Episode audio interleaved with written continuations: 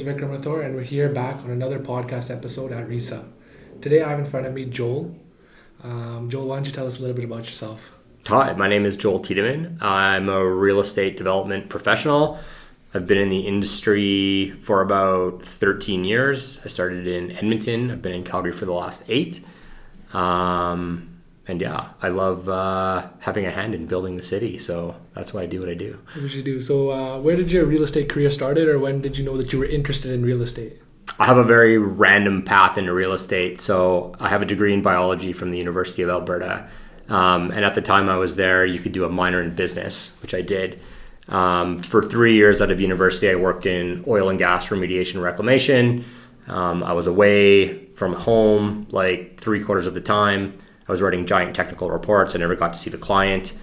Um, and during that time, I was trying to build or buy my first house uh, in Edmonton. And at that time, I was unable to find a home I could afford in a neighborhood I liked. So my dad and I ended up purchasing a home that was had a demolition order against it.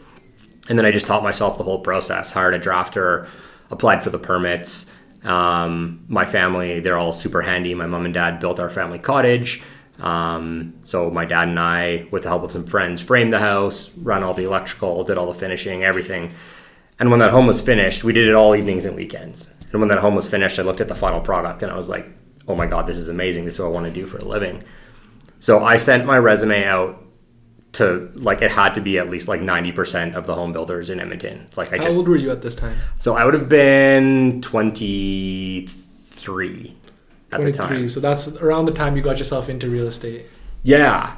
And so I just I loved the finished product and I was like that's what I want to do for a living. Um, I was very fortunate at the time Brookfield Residential um, their construction manager hired half of their staff out of construction and half of their staff with like a formal education background.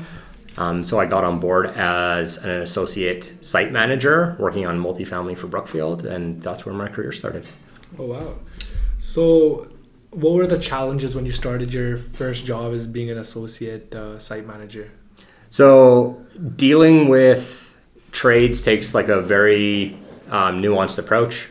Um, it was very different than like constantly dealing with engineers all the time. Um, the way you schedule them, the way you talk to them, um, is all very unique. And then one of the biggest things for me was, you know, I had built a single family home and like family cottage, but I was working on a multifamily site. And so, you know, dealing with the engineering that goes along with that, the order of how the building goes together, what trade do you call when, what pieces have to go in before other pieces. So really the whole like schedule of how the building went together was a huge piece for me to learn. How many units did you deal with in your first project? So the first project that I worked on was about 200 townhome units. Oh, wow. It was about three quarters complete when I started, so I was just finishing the last quarter. Um, and then as uh, an associate site superintendent, I started two um, other smaller sites as well. So was the role different as being a site manager compared to the superintendent? So pretty much the same thing, just different companies call it something different. Okay, okay. So in the role that I was in when I was hired, the superintendent at Brookfield would take the building from excavation up to basically drywall. And then the associate superintendent would take it from drywall to finish and turn over to the homeowner. Um, I was really lucky because the superintendent or site manager I was working for really he taught me a lot and eventually allowed me just to run everything from excavation to turnover. Um, he taught me enough that I was able to do that. Wow, that's a really good experience. Um, were there was there anything specific you found extremely like difficult about a certain aspect of the building process? I think the biggest thing for me, like once you've built a few buildings, they kind of all start to go together the same way. Um, I can sometimes be conflict adverse, and when you're on a site and a trade has installed something wrong or installed the wrong product, and then you have to get them back out and say, listen, you you have to take this all out. Like let's say they put in the wrong floor, you take all this flooring out and replace it. Those are really challenging conversations to have, um, and so I think that was probably the hardest part of that for me, getting like you know major deficiencies corrected sometimes. So who would cover the cost in that type of situation where they put the wrong flooring in, but you guys selected a different flooring, for example? So in that case, if it's like if all the documentation is there, like the estimators have sent the right information out to the trades, it's it's on the trade to replace it. Okay, okay. And then as you transitioned, how many projects did you do before your next step in your career? So I had worked on three different multifamily sites, like on site, and then an opportunity popped up at Brookfield um, as a project coordinator on multifamily. So dealing with the architects, dealing with the engineers, designing the buildings, designing the sites, um, and kind of as I had like, you know, started to learn about how the buildings went together, I thought there was probably an opportunity to maybe design our sites more efficiently, design our buildings more efficiently, and so I took that role as a project coordinator after working in the field for about two years. For about two years. Yeah. And then, um, how difficult was the transition to becoming a project coordinator compared to the superintendent? So it was really interesting because again, transitioning from dealing with trades to dealing with engineers and other like professional consultants, um, just the way that you communicate with them and the type of deliverables that you get from them is very different. I was very lucky. The general manager of multifamily at the time had been in her role for quite a while, and so she was able to teach me very quickly. Um, I remember on like one of my first days, um, we were changing out the style of units that was going into a project that was partway under construction already. And she said something to me along the lines of like, "Can you call the architect and get them to like change the site plan and and swap this unit for this unit?" And I basically looked at her like she was speaking a different language because I was like, "I have no idea what you just asked me." and as soon as she was able to like walk me through like what you were asking, why you were asking it, um, you know, again you start to work through enough projects. Um, I probably designed half a dozen to like maybe eight different townhome sites um, over the rest of my career at Brookfield. Um, you start to figure out like what types of units fit well in different neighborhoods. How can you like click your different units together to get your most efficient site build out? Um, and I found that it's really something that you, like anything in life, you you learn as you do more, right? So, which neighborhoods did you specifically partake in in these multifamily units? So, those ones, when I was at Brookfield, I was in Edmonton. So, I was working in uh, Summerside, the Orchards, and Chappelle primarily. Okay, okay. And then, as you did a few, you designed a few of these projects and you got used to that, what was your next step in your career? The next stage, I guess you could say. So, my the the general manager at the time went on mat leave and they were looking for someone to take over the multifamily department during her absence. I put my name forward, even though I'd only been in the role for about a year and a half. Um, and the rest of the management team agreed. Uh, so during her mat leave, I ran the multifamily department in Edmonton, and then when she came back, uh, she took on a different role, and I continued to lead that team. And then eventually, primarily for personal reasons, um, in 2014, I wanted to move to Calgary. Um, and at the time, Brookfield was going through a lot of changes, and they just weren't able to like actually take me from Edmonton and place me in Calgary. They just had a lot of other things they were focusing on. Um, and I ended up getting hired by a local developer, Sarina Homes, um, basically doing the same thing on a much smaller scale for them. So, how was the transition going from such a large company like Brookfield to Sarina Sarina Homes? That's a great question, and one of the biggest things, and I've worked for big companies and small companies in my career. With the smaller companies, you just end up wearing a lot more hats, right? So at a big company like Brookfield, you're really focused on your task. Um, you know exactly what you have to do. Someone else is going to do all the other things. And then when you're at a small company where you're, you know, five to nine employees, like you have to do a lot more things to to get everything completed, right? Because you don't have an in-house drafting department. You don't have as many in-house accountants, and so everybody just has to do a little bit more. You have to learn how to work on the pro formas yourself and be more self sufficient in terms of dealing with the consultants. Um, and I think, you know, development has a lot of similarities um, city to city in terms of like how your buildings actually go together and what the market wants, how you actually build them. Um, I think one of the biggest differences is the municipalities for me. So the way you would apply for a project in Edmonton versus how you would do it in Calgary, and that whole process um, at the time when I moved was was very different. And so getting used to the nuances of of dealing with the planning staff in Calgary was one of the biggest learning curves for me. Would you say it would be more difficult in Calgary compared to Edmonton? Um, a little bit more difficult. I would say it takes a little bit longer and it's a little bit more structured. So, for example, in Edmonton, when I would submit a development permit for a townhome site, in three to four weeks, I would get an email from the planner that would say, "Can you address these items?" and he would just list them. The city of Calgary's process is a lot more robust, and I think it's for a good reason because there's more formal documentation. So the city has a mandated amount of time that they will respond to any application to, which is kind of agreed upon between the city and industry.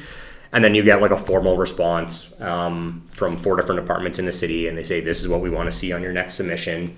And it's just a lot more formalized, I guess. Um, so that felt like a little foreign to me, like almost like it was um, almost like you were like kind of closer to the planners in Edmonton. But once you get your head wrapped around the process, um, the city staff in Calgary are, are very responsive and I find very good to deal with.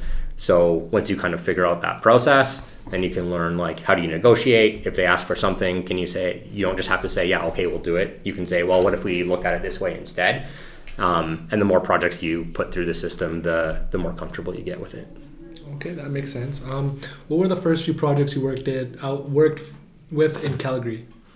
So I was doing a lot of like four unit townhome projects. Um, so at first with Sarina, we were doing a bunch of the projects that were like two townhome units in the front, two town townhome units in the back. So it kind of like looks like a duplex from the front, but it also has two side or two rear units. And then we started getting into, I guess, what people would call like corner lot RCGs now. So you'd have like four townhome units side by side on a corner lot. We did a number of those as well. Um, and then at that stage of my career, I also got into the first, what I would call like mid rise buildings. So when I joined Sarina, they were building their first four story building with commercial on the bottom. So that was pretty unique for me because I had never built anything that tall before. I'd never built anything with commercial. Um, and then, you know, I was able to work with a fantastic design team there, um, get a couple development permits approved for some five story buildings in Marda Loop along 33rd.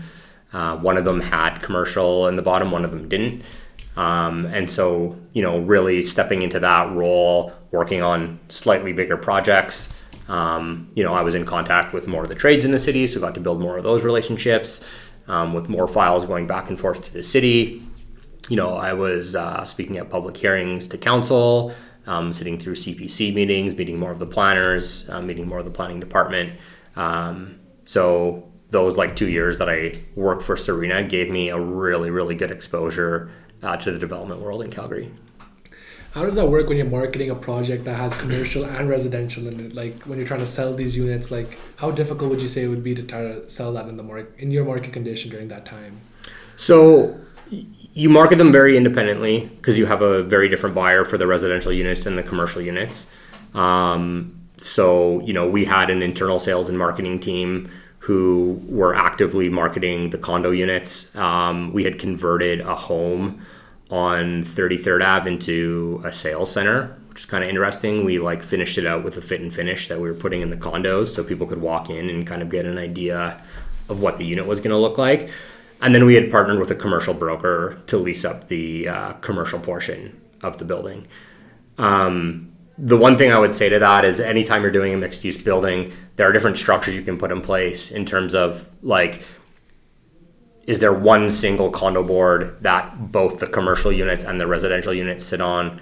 Or do you create a separate strata so the commercial is run independently from the residential? And at the time of sale, it matters a, a little bit less. Um, but when the building is actually in operation, it's really, really important because basically it's like, how much influence does the residential have over the commercial or vice versa and how independently do those two sections of the building operate. So it's maybe a little bit less important from like a sales and marketing strategy and more important from a building operations perspective. Okay. And then um, when when what was your next step in transitioning after you did how many projects did you you did three or four projects with uh, Sarina so between like closing out stuff that was under construction um, starting new projects and getting approvals. I probably worked on maybe like a half dozen projects total with Sarina. Um, and then I was basically just offered um, a really great opportunity from a former mentor and former colleague um, to move over to Anthem Properties and work on all of the commercial and residential developments um, that Anthem had in Calgary. So how'd you feel about doing that switch? Because you went from a big company to a small company, then back to a big company. Um, yeah, so I think you know working with Sarina was amazing. You, you got your hands on a lot of things. Um, as I said, you have to wear a lot of hats, and there's a, some stress that comes along with that. Um, I think the biggest thing for me with Anthem, like they're headquartered in Vancouver, um, and the development team in Calgary is fairly small. Their land development team is like for suburban land development is fairly large, but their like inner city actual like building development team is fairly small. Um, the thing that really drew me over to them at the time was they were negotiating to buy the former CBC building on Memorial Drive. And the location of that project and the vision for what I thought could go there was that was just like it was a career opportunity. And I was like, I want to work on that project. I want my fingerprints on this. Like so many people are going to drive by this. We can do something really cool here. So that was kind of the the like big selling point for me. Um, in terms of how the companies operate, like yes, Anthem is a big company, but again, like the team in Calgary was fairly small, so you have touch points with uh, with the mothership back in Vancouver. Um, but you know, we had a certain degree of freedom in terms of how the developments actually run in Calgary. So I think it was like kind of a happy medium for me, I'd say. Okay, so what was your role then at Anthem? Was it that specific project, multiple projects? So again, it was multiple projects. I think you know that's one thing um, in the development world. uh, At least in my experience, it's very rare that you're only working on one project. Um, we were working on everything from, you know, maintaining an existing development permit and building permit on a on a very very large project that the company just hadn't got going on yet um, to closing out the last six concrete buildings in waterfront. So again, you know, when I moved to Calgary and worked for Sarina, I stepped up from townhomes to four story, and then moving from Sarina, I stepped up from four story to I think the biggest building that we did was like 18 stories. Um, so you know, like a whole another scale jump. Um, and so those projects were already under. Um, they already had approvals. They were already underway. I was just kind of like like I said, on the one managing the file with the city, and on the other one managing the closeout of construction. Um, we were getting final approvals for an apartment building that we built in Kensington. So I shepherded the project through the final stage of the approval process and then got the construction started. Um, worked on a suburban townhome project, both the design, the permit approvals, and the construction start, and then got about four additional development permits designed and approved in the inner city for a few for townhomes uh, and two for bigger apartment buildings. And then towards the end of my career at Anthem, um, it's something that I didn't have a lot of exposure to, but I was actually working on two very large uh, suburban commercial sites. So very different. Like my experience had primarily been in residential and mixed use, and so I got some really good exposure um, through a really good mentor at Anthem in terms of like how to design a commercial site, how to lease it up, um, and yeah. So I don't know. I probably worked on a dozen or more projects at Anthem of all varying sizes and scales and, and types. So that was really interesting. What are some of the similarities or differences between these projects, like the residential versus the commercial?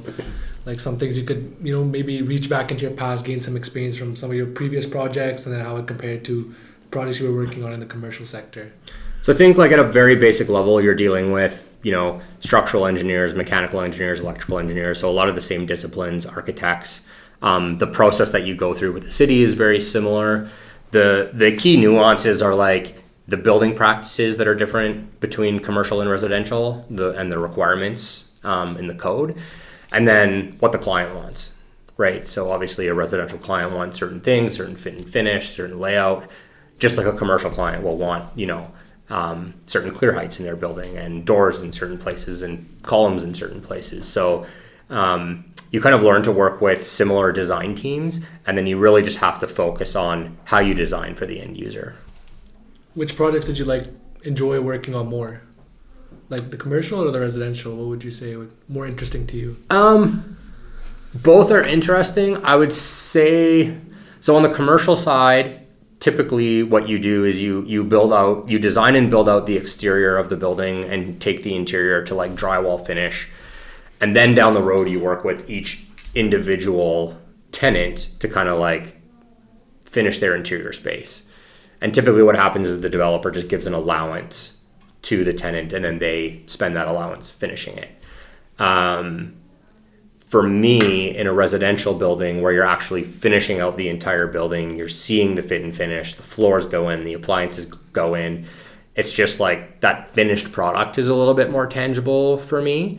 So I think I like that side of the business a little bit more. But honestly, I think my favorite is probably mixed use because you kind of get the blend of both, right? Yeah, so you like have to make sure you design the at grade commercial so that it'll be attractive to tenants so you can lease the space up. Um, but then you get to do the whole like residential fit and finish on the floors above. So I think that kind of blend is my favorite. Sounds like you got a lot going on. How did you? How what was your typical work day? Like how long? What hours would you work in your in like a typical day? So, a development manager or director of development, somebody who who is a development professional, what we really do is kind of so we like steer the show for the project. But like an architect is drawing the building, and then we're giving them feedback to change it. Uh, structural engineers, electrical engineers, mechanical engineers are designing the systems and how the building goes together, and then we're talking to our construction teams, and based on my experience or other development professionals' experience, we're talking to the engineering teams about tweaking things. And then we also manage the applications with the city and the responses to the city. So it's not like I'm not like sitting at my desk actually designing these projects every day. I'm kind of like the conductor in an orchestra, I would say, to give you a like corny reference point. Yeah. um, so a lot of your days are spent, you know, you're in meetings with engineers, you're in meetings with the city, um, you're sending emails back and forth requesting changes, or you know, a lot of times we're requesting proposals from the engineers to say like, hey, I have this new project, I want you to work on it. How much do you think it's going to cost? Um, you know, we work with, um, you know, people who are selling land. You know, if there's an opportunity, we'll sit down and say, okay, like how much do you want for the land? And then we'll do some financial work, you know, run some pro formas and say, what do we think fits? What'll work? And so one of the things that I love about the industry that I work in is the days are so diverse.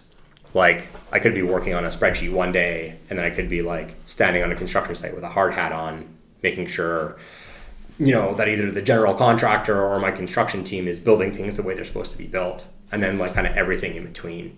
So there's not a lot of repetition. Now i mean like yes you have to go through the same steps for every project but every project is different and your days just change so much. That's one of the pieces that i love. Because every project probably has different hurdles or like you know depends on the environment the situation at the time right? Absolutely and it depends on you know what does the market want at that time? What is what are the constraints on your parcels? Or is the infrastructure around the parcel sufficient to handle the new building that you want to build or not? And so so every piece that you work on is different. And as the market evolves um, as a real estate developer it's incumbent on you to also evolve and and deliver the product that the market actually wants. So you can take your learnings in terms of like how did i get from land acquisition to delivering the building? You know there's key milestones and key things that you have to do but you constantly have to be adjusting to you know maybe the city has a new policy. So now on this next building we're going to have to approach things slightly differently. Or maybe the market has like totally changed and now they want like all three bedroom units where they wanted all one bedroom units before. And so you kind of have to like keep your finger on the pulse of of the city and the market to make sure that you know you just don't do everything the same way project to project. Again you can take major learnings across projects but you have to be nimble and flexible on the, on the specifics so, did you stay up to date with these market conditions all the time, or did you have a team that would kind of tell you what's going on in the market at the time? So, a little bit of both. I'm a self-professed real estate nerd. Um, I like spend way too much time on my MLS app. Um, I love looking into new projects when I see them going up, and so just for like my personal interest, I try to try to stay up on it. Um, at the various companies I've worked at, um, we've had like marketing teams who are doing market research, and so we're always looking at like what does the market want in the product, what kind of prices are they willing to pay. But then we also work with outside partners too. So there's groups in Calgary like uh, Zonda and Altus who they put out general market data, typically on like a quarterly basis. But then you can also go to them and request specific data. So if I'm going to do I don't know, let's just say, for example, like a 12 story condo building on 17th Ave, I could get a company like Zonda to go out and do some very specific market research for me within a certain catchment, and they could tell me, okay, your unit mix should be this many one beds, this many two beds, this many three beds. Your pricing should be from this range to this range. The market will expect this type of fit and finish, and then you can start to like craft your your building around that market info. Then then you start looking at what the construction cost be for that, right? Then you'd compare it to what it could sell for. Absolutely. So what we're kind of doing the whole process. So like from when we initially start looking at a piece of land all the way till we like get financing and then close a building out, we're running various types of pro formas on the project. So initially when you're looking at purchasing the land, it's going to be high level, right? Because you haven't designed the building yet. You're going to assume you're going to have a certain number of floors. Um, you're going to be able to sell a certain percentage of your uh, space within the building versus you know like corridors you don't sell you have to build it but you don't get revenue from it um, typically, what we do is we'll look at past projects as recently as possible, see what our construction costs were, see what our development costs were. Um, again, using some market data, we'll figure out what we think our revenue can be. And then before we even buy the land, those numbers have to make sense. And then when you purchase the land and you start to go through design, then those numbers become more and more precise as you actually as the building starts to take shape like with the architect. Now you actually know how much square footage you can sell and how much square footage you can build. You start to talk to either your construction team or general contractors about like, okay, what do we think this cost is really going to be? Because again, you're kind of using like a high level cost input at the land acquisition stage. And then as you actually like get into marketing and construction, then those numbers keep getting more and more refined as you sign contracts, as you sign sales contracts, and you sign um, trade contracts. And so basically, what we're trying to do what I've tried to do over the course of my career is build a model that at the acquisition stage it's as accurate as possible so that you don't have these giant swings in returns from you know a high level pro forma to a very detailed pro forma it's hard to do and and the environment changes and you might you know find something along the way that you didn't expect. Maybe the price of lumber doubles or you know labor becomes really hard to find. Um, but we're always trying to forecast as early as possible what the true returns on a project will be. Did you ever deal with any projects that you would consider like unsuccessful? And if so like how did you uh, deal with that and combat that? So typically if you're going to actually start a project like put shovels in the ground and you're getting external financing which like 95% of developers do you have to have your numbers to a point where the bank will be comfortable loaning you the money typically that threshold sits like somewhere around the 12% return mark. So if I was working on a project and designing it and we kept getting like like single digit returns projected, we probably wouldn't move forward with it. Now, you do run into challenges where so I was working on um, one townhome, a suburban townhome site. Started in 2018 and we hired a Vancouver based architect. Um, the product was gorgeous. The interior design was probably a little bit higher than what the market was willing to pay for. And so we ended up being about fifty to sixty thousand dollars more than our competitor directly across the street from us. And they ended up like eating our lunch on the sales side because people were coming in and saying like I'm getting essentially the same thing. It's maybe not quite as nice, but I'm a first time home buyer, so like that fifty to sixty thousand dollars means a lot. And so we ended up having to go through a process on that project of like totally redesigning the units, not just like the fit and finish of the interior, but like the actual size of the units to shrink them down a little bit. And so I would say that was one of the more challenging projects that I worked on that maybe wasn't like super successful at the outset. But, you know, that's another piece where as a developer, if you're getting input from the market, you have to be flexible to changes, right? the one thing you know that I've said to people I've worked with is you never want to fall in love with a project even though we spend like so much time designing and putting our heart and soul into them.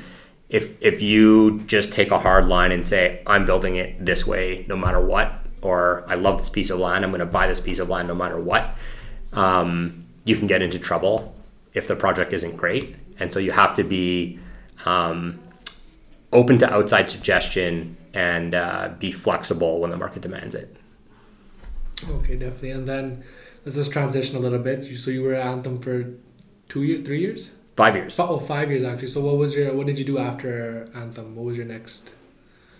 Uh, uh, so after Anthem, I went to another fairly large company. So I worked for Minto. Minto, yeah. Uh, so they are Toronto based. Um, you know, they have a relatively small team in Calgary. Um, we were working on some very cool inner city projects. So while I totally understand that there is a demand for suburban product, uh, my heart and my passion definitely lies more in the inner city. Um, and they just had some really great parcels um, that needed some help and support on. And so I came in to kind of help shepherd some of those projects along. Okay, and uh, as some uh, viewers might not know, Joel's also a professor at the University of Calgary. Yes. So when did you get into actually? You thought that you wanted to teach teach students. So it was about three years ago. Um, so I teach real estate 567, which is the capstone course for the undergrad in real estate. Um, the individual who was teaching before had said that they were done, and the university was looking for a, a new instructor one of my colleagues who teaches another class in the real estate program uh, put my name forward, and the university reached out to me to ask if I'd be interested in doing it. I had never considered teaching before, um, but I've had some phenomenal mentors throughout my career. And when I went to university, no program like this existed. Like everything that I know about development and real estate, I've learned on the job. And I just thought it was a phenomenal opportunity for students to come out of university with a degree and work in the industry with way more knowledge than I had when I went in the industry. So it was a pretty easy yes for me. Um, having never taught before, there was a lot to learn about like putting a class curriculum together and, and running a class and assignments and marking assignments. But um, one of the things that, that I really love about the class that I teach is the classes are fairly small. So we're talking like 10 to 12 students. And these are the students who are really passionate about real estate right? Like they don't have to take this class. This is a project based class. Um, typically, if they're there, they're really invested. Um, and so I've been able to teach some phenomenal students, uh, many of whom work in the industry now, which is also really exciting for me to see. So, um, yeah, that, that that's something that I do on the side that I really enjoy. Yeah, what would you say is difficult about teaching students because you have a lot of experience. Mm-hmm. How, how do you translate into trying to teach someone your experience? Yeah, that's a great question. Um, and there's a lot of nuance in development in terms of, uh, you know, the assumptions that we make about costs and revenues, uh, timelines, especially. I think that's one thing um, that I found over the last few years when the students present their final projects. Part of it is they have to put a timeline together, right? All the way from acquisition to building completion. And I think there's like an optimism from somebody who maybe hasn't worked in the industry before. Like, we're going to get these approvals really fast. We're going to build the building really fast. We're going to sell it really fast. Um, and the reality is, like, developments take a long time. Uh, design takes a long time. Approvals take a long time. Construction always takes longer than you think it's going to take. And so, I think one of the biggest things um, that I've noticed over the last couple of years is really trying to to tailor the conversation around, you know, maybe you might think it should only take this long, but in reality, it takes longer, and here's why. So, so actually trying to like get across the nuance of how things work um, in the real world. And one thing that I really love about my class too is I don't just rely on the expertise that I have. So, development professionals are generalists. We know a little bit about a lot of things, but we hire a lot of outside consultants. So what I try to do in my class is I bring in experts who know more about sections of the industry than me. So I'll bring in planners from the city of Calgary who can walk through the planning process in an even more detailed way than I can. I'll bring in architects, I'll bring in engineers, I'll bring in commercial brokers, I'll bring in salespeople who really have like a niche um, knowledge in a specific section of development so that they can impart their knowledge on the students and they're not just getting it from me from kind of like you know a 10,000 foot level. Um, and I think the students have really appreciated that. And I think that it just gives them you know that much more information and their projects just become that much more real because they have proper inputs from industry professionals. What type of projects do you try to incorporate in your class? So the the class is kind of structured like a case comp, and I know in the master's version of the class they actually do a case comp like that. That's how it's structured. So what I wanted to do to get the students really interested in the projects they were working on is every year I have four developers who have vacant parcels in the city of Calgary come and pitch their sites to the students. Then I break the students into groups and then I give them the freedom to pick what site they want to work on. So it's not just some, you know, nebulous site of like, oh, there's like two acres in Seattle in the heart of the city. Like, what would you put here?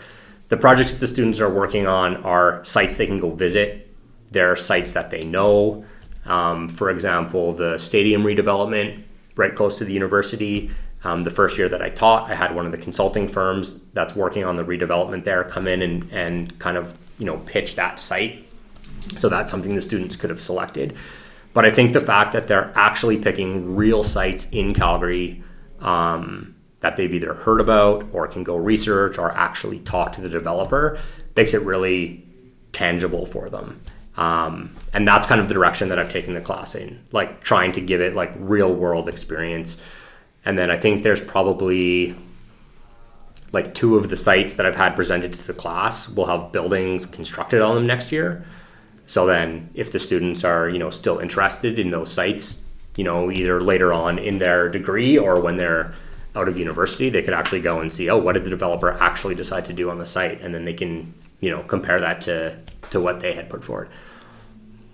Definitely, that's interesting. I agree with you. I feel like the hands-on experience actually helps students a lot, engaging and you know it's different than reading out of a textbook you know when you can actually do a project and that's very useful um, let's just say for a student that knows that they're interested in real estate but they don't know what they want to do like they just know that like they, they're interested in real estate they don't know what they want to do what would you recommend for them to try to figure out the right sector to go into i would just recommend talking to a lot of people um, the response from the industry in the real estate program in general is really good. I mean, we were kind of chatting earlier. I'm guest lecturing in a number of classes.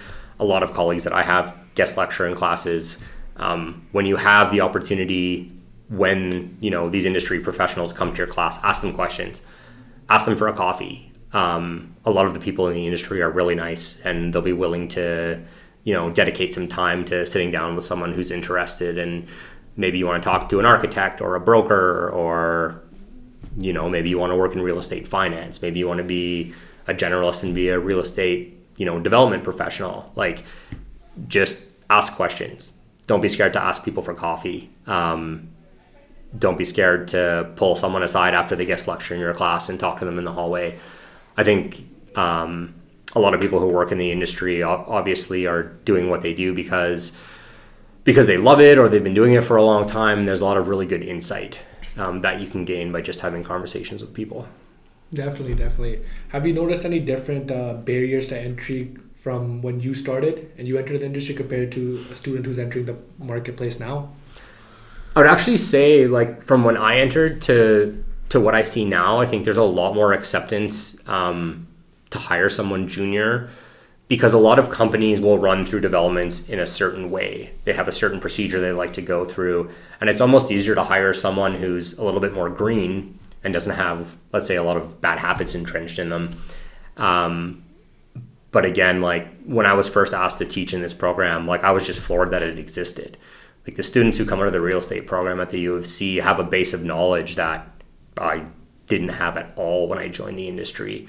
So you can take someone with a degree like that, or who's even taken a few real estate classes, bring them into the industry, and they'll have a general idea of what you're talking about, and then you can can kind of groom them. So um, there's a lot more opportunities for internships while you're in school.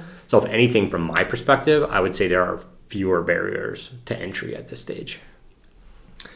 And as a student, like you're trying to enter the industry, how do you know like uh, the steps that you're taking are the right steps to take? Or if you're making the wrong steps or the right steps um, or do you think just through experience students will just learn if it's right or wrong? Yeah experience is is pretty big. Um, i would say if if you're a student running through the real estate program take as many take a variety of classes because um, again in development we wear a lot of hats and so the more general knowledge you can have the better um, there's a lot of different specific areas you can work in in development. And I think, you know, again, going back to having the conversations with the experts in those particular areas, part of it is just learning and doing. Maybe you take a job and you really enjoy that segment of the industry.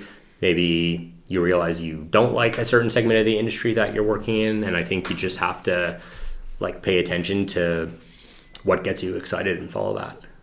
Definitely. You mentioned the the job part, and I know I've talked to a few students, and a lot of students say they don't know if they want to start their own business mm-hmm. or if they should get a job, get the experience, and maybe start their own business later. What advice would you give to students who are kind of in the middle? I never want to dissuade an entrepreneur away from starting a business, but there's a lot of nuance to development, um, permitting, design, um, how to get financing. I think it would be a really difficult thing to just come out of university and, and start a business from scratch.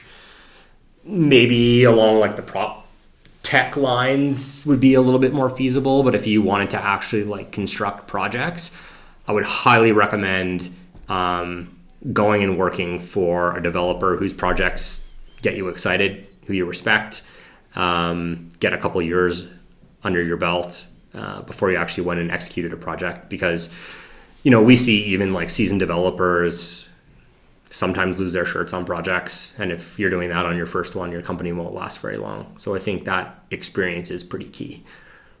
Okay, definitely. Um, another question I have is um, what do you see for the next five years in terms of yourself personally growth mm-hmm. as well as the city of Calgary?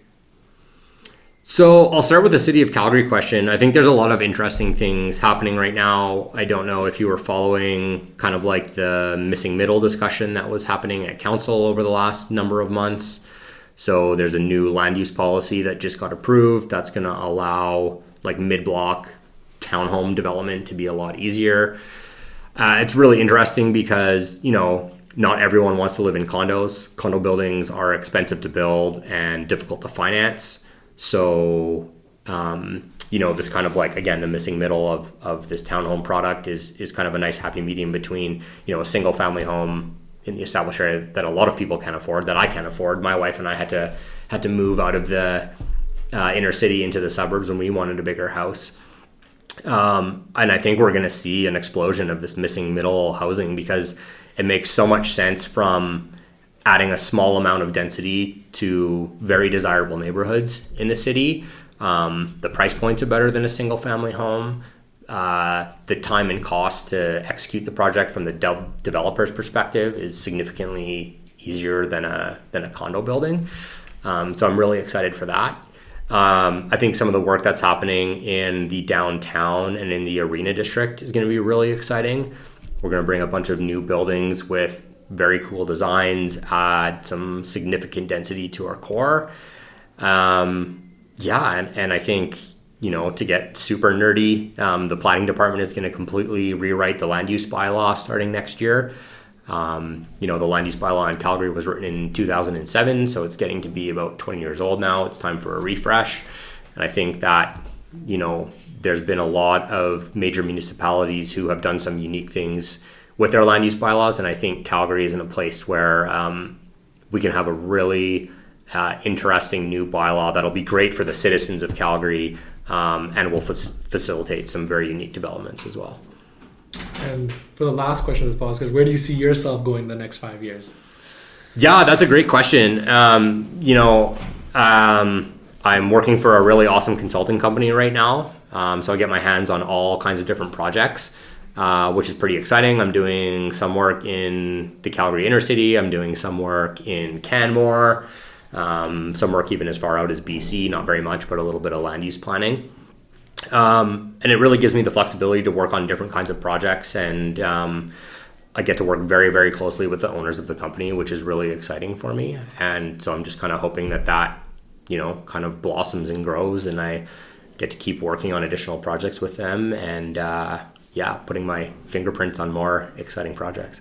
Yeah, that's probably really exciting. You know, probably seeing a project that you worked on from the ground up, and maybe just driving around, driving by it on a Saturday or a Sunday on your day off, and maybe like I helped contribute to that project, right? Absolutely. Even I remember like it was maybe three years after I'd been in Calgary and my parents were here visiting and we were driving around. I was showing them stuff and I was like, "Oh, I worked on that project. and I worked on that project." And it's just kind of interesting to see, you know, like there was there was nothing there before, or there was like a single family home there, and now there's six townhomes, and it's just interesting to see how you can like help shape and change the city. Yeah, definitely. Well, I really appreciate your time and I really appreciate you coming on this podcast. I think a lot of people probably found the information and your insights really useful. Uh, I know I definitely did. Um, so I think that concludes this episode of the podcast. Thank you, Joel, for being on. Thanks for having me. In the future, you know, maybe maybe we'll have another podcast or have maybe you and someone else, and you know, yeah. you can get more insight. Because definitely, I feel like there's a lot more questions we could ask you because you have a lot lot of knowledge. Um, so thank you for your time. Yeah, you're welcome.